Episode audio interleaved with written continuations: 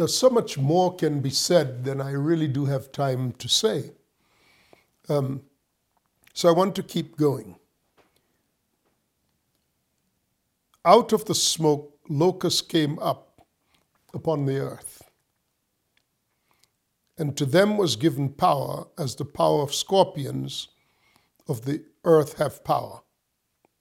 And they were commanded not to harm the grass of the earth, or any green thing, or any tree, but only those who did not have, uh, but, but only those men who did not have the seal of God on their foreheads. Let's talk about that for a few moments. So they came up and they were given power as the power of scorpions of the earth have power. In the book of uh, Deuteronomy, chapter 8, verse 15, when God, when Moses recites to Israel their journey up out of Egypt through the wilderness, he cites the words of God. He tells them what God says. And God said to Israel, Deuteronomy 8:15, I brought you through this vast and trackless desert with its scorpions and snakes. So he, he attaches the term scorpion, the word scorpion, to the word snakes. Speaking of the distress of Israel when they came through the wilderness. Obvious analogies to being attacked by the serpent. We know that uh, there was a time, I believe it was at Rephidim, when uh, the serpents came, poisonous serpents came into the camp and they stung the Israelites. And uh, they were dying of these stings until Moses lifted up the serpent of, bra- of brass, made a serpent of brass, of bronze, um, and named it Nehushtan. All these things would be just incidental references, uh, filling in details, but for the fact that in notable passages like John 3 17 and 18, uh, in the New Testament, it would say, and as Moses lifted up the serpent in the wilderness, even so must the Son of Man be lifted up. And there the analogy is to Christ.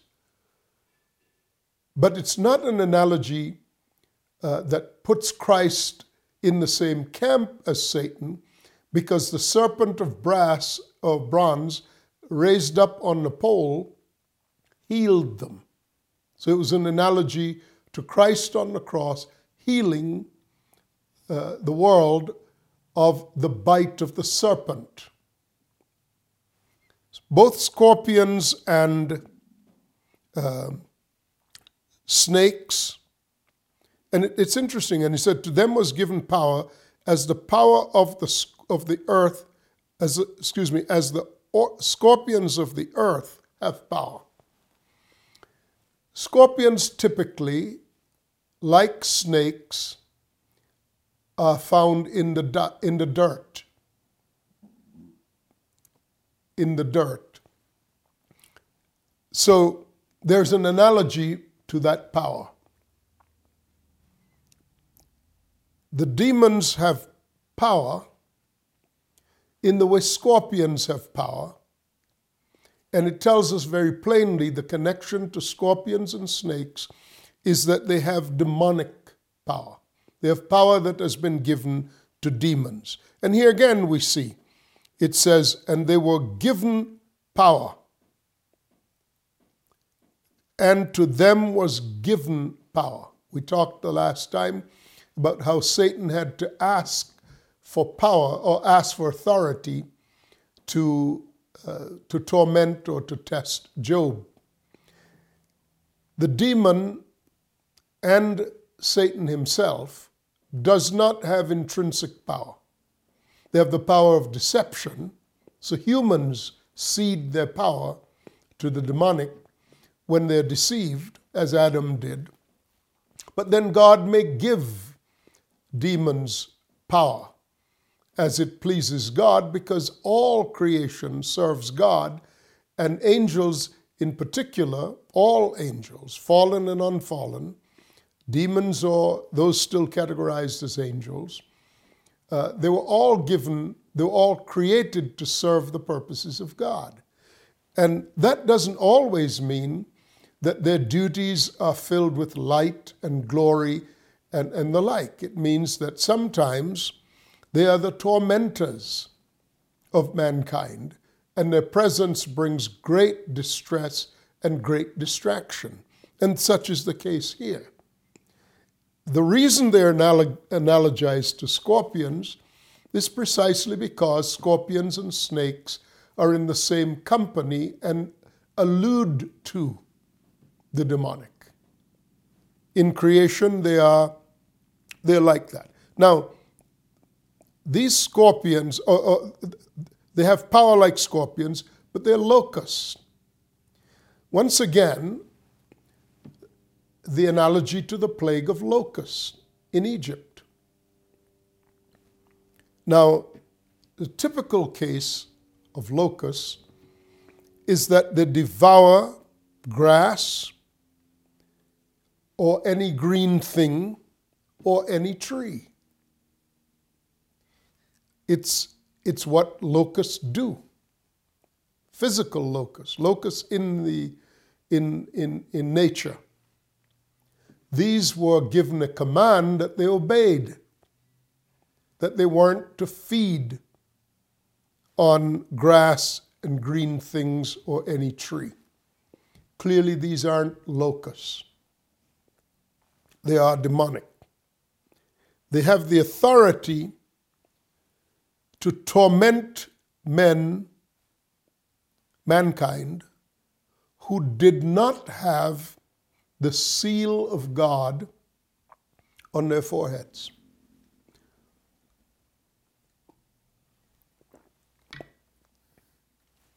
You could readily see when an offering,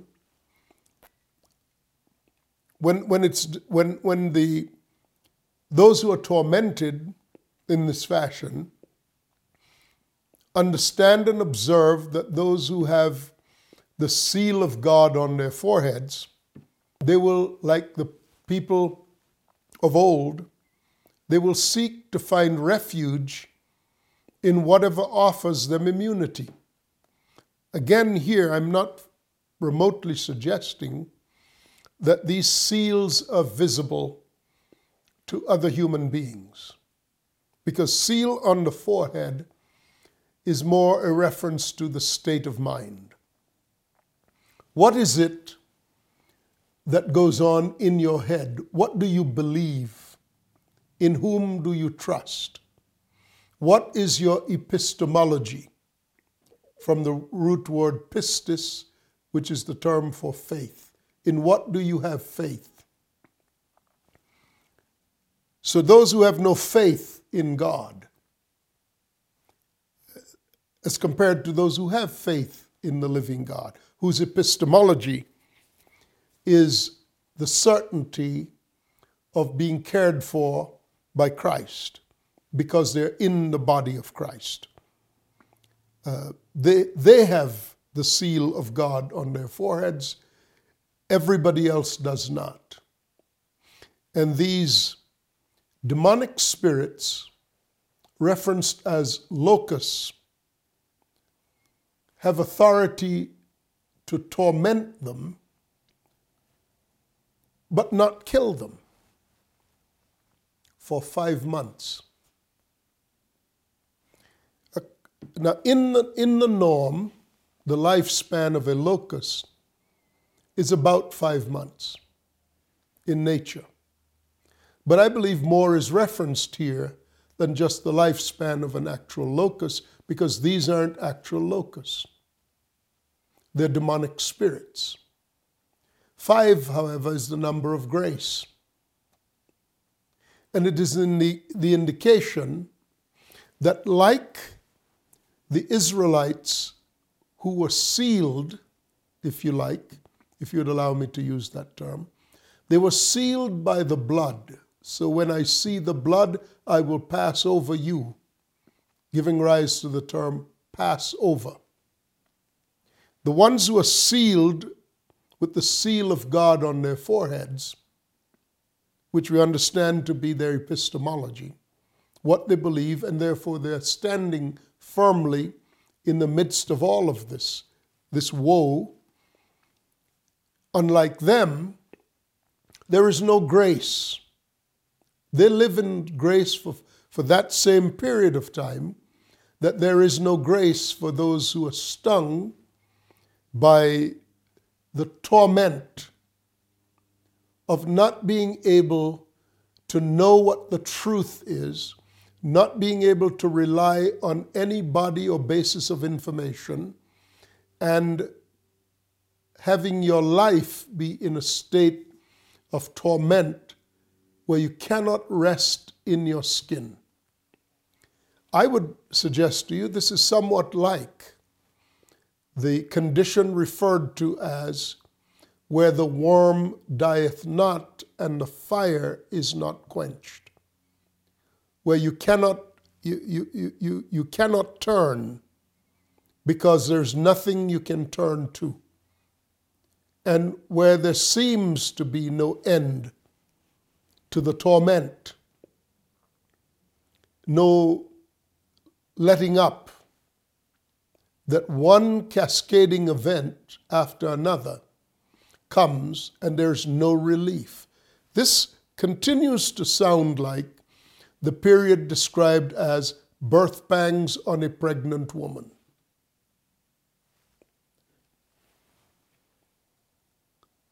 It's, it's like the poison of when a scorpion strikes, the fiery poison or the way the poison affects the cells and affects the, the, um, the, the pain sensors within the human body.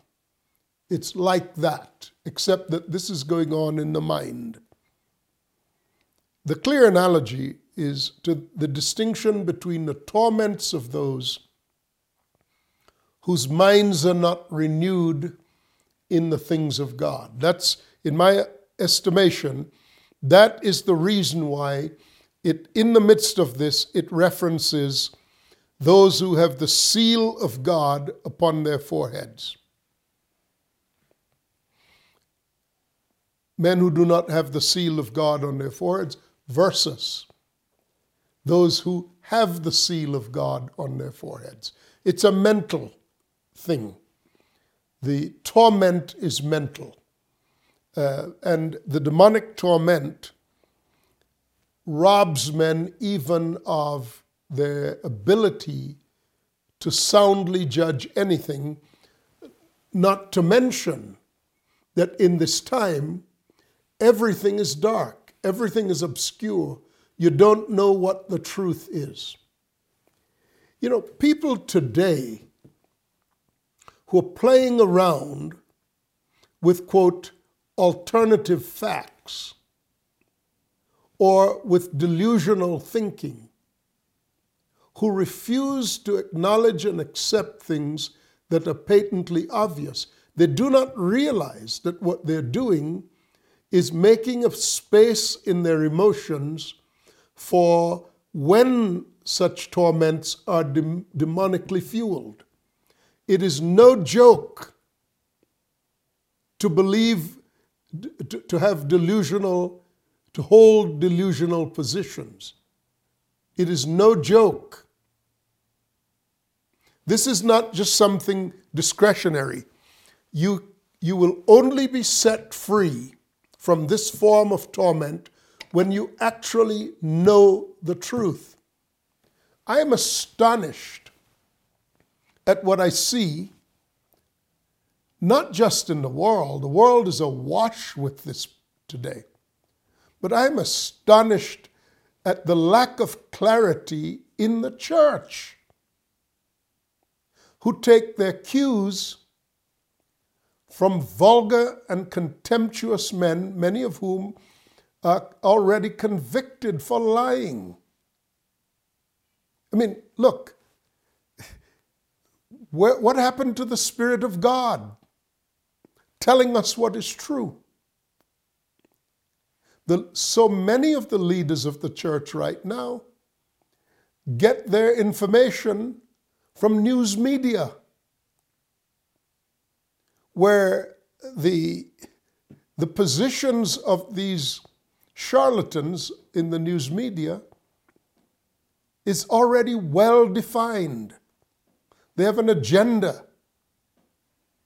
I cannot begin to tell you the numbers of people I'm encountering in church, in the evangelical church, who believe anything they hear on the television networks of their own choosing. I mean, they do not choose to understand that these people all have agendas. But you know, it's the consequence of entire denominations that have refused to submit to the Spirit of God and refused to recognize that you can hear from God. The bill for this falsehood is coming due, is coming due right now. We are in the antechamber of the very things we're reading about here in the book of Revelation.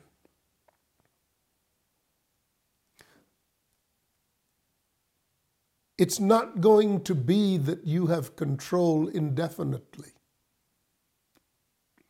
This is a time when God has decided to release judgments by releasing the invisible beings who are largely responsible for the creation of deception upon the earth.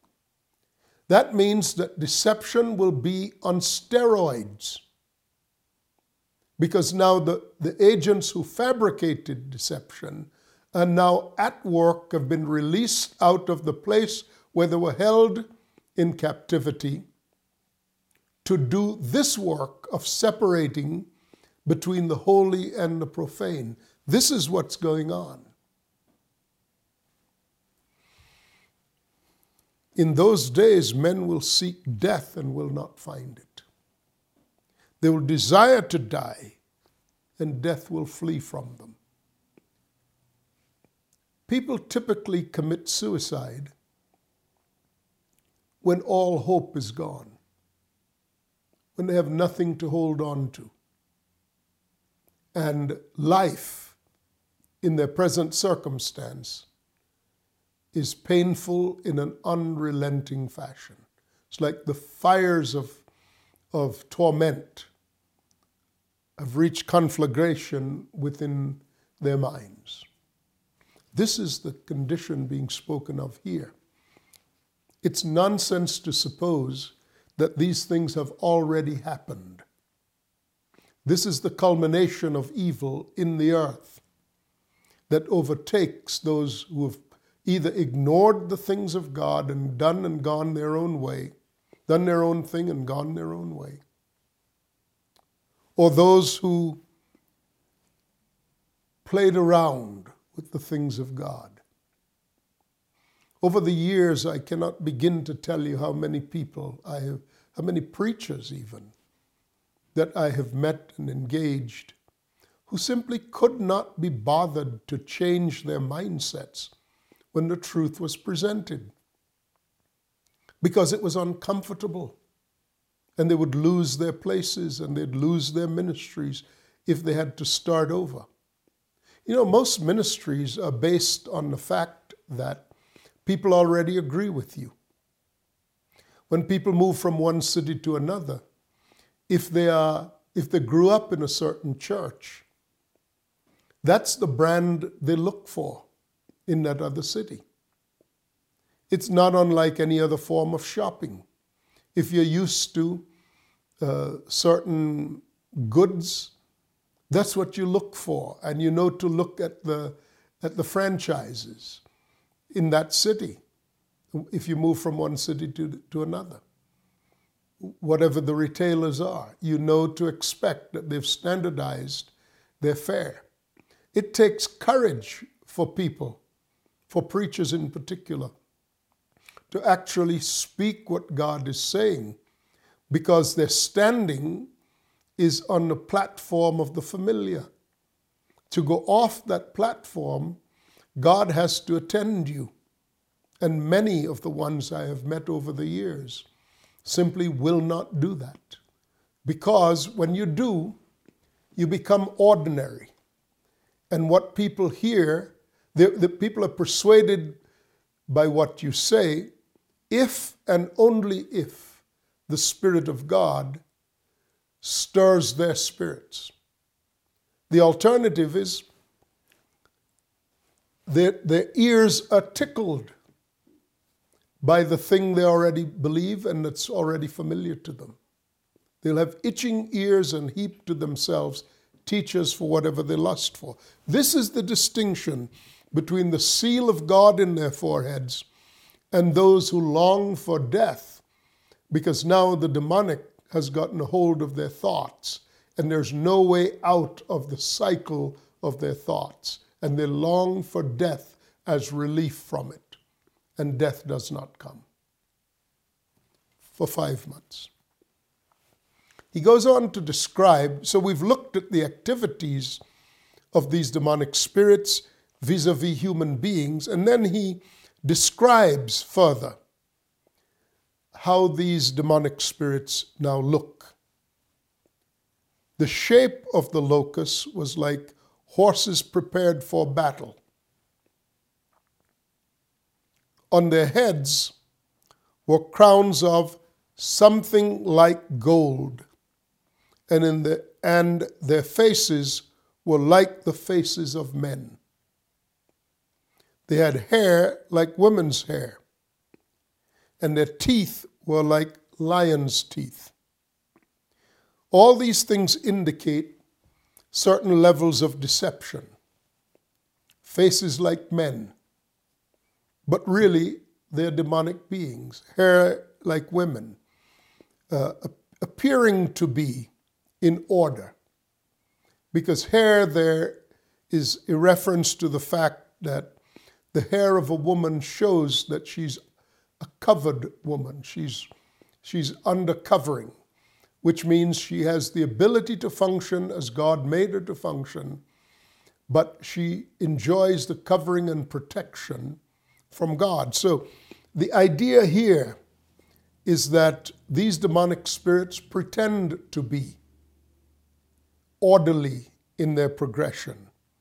Um, but they are really like horses prepared for battle, which means they, they understand their mission.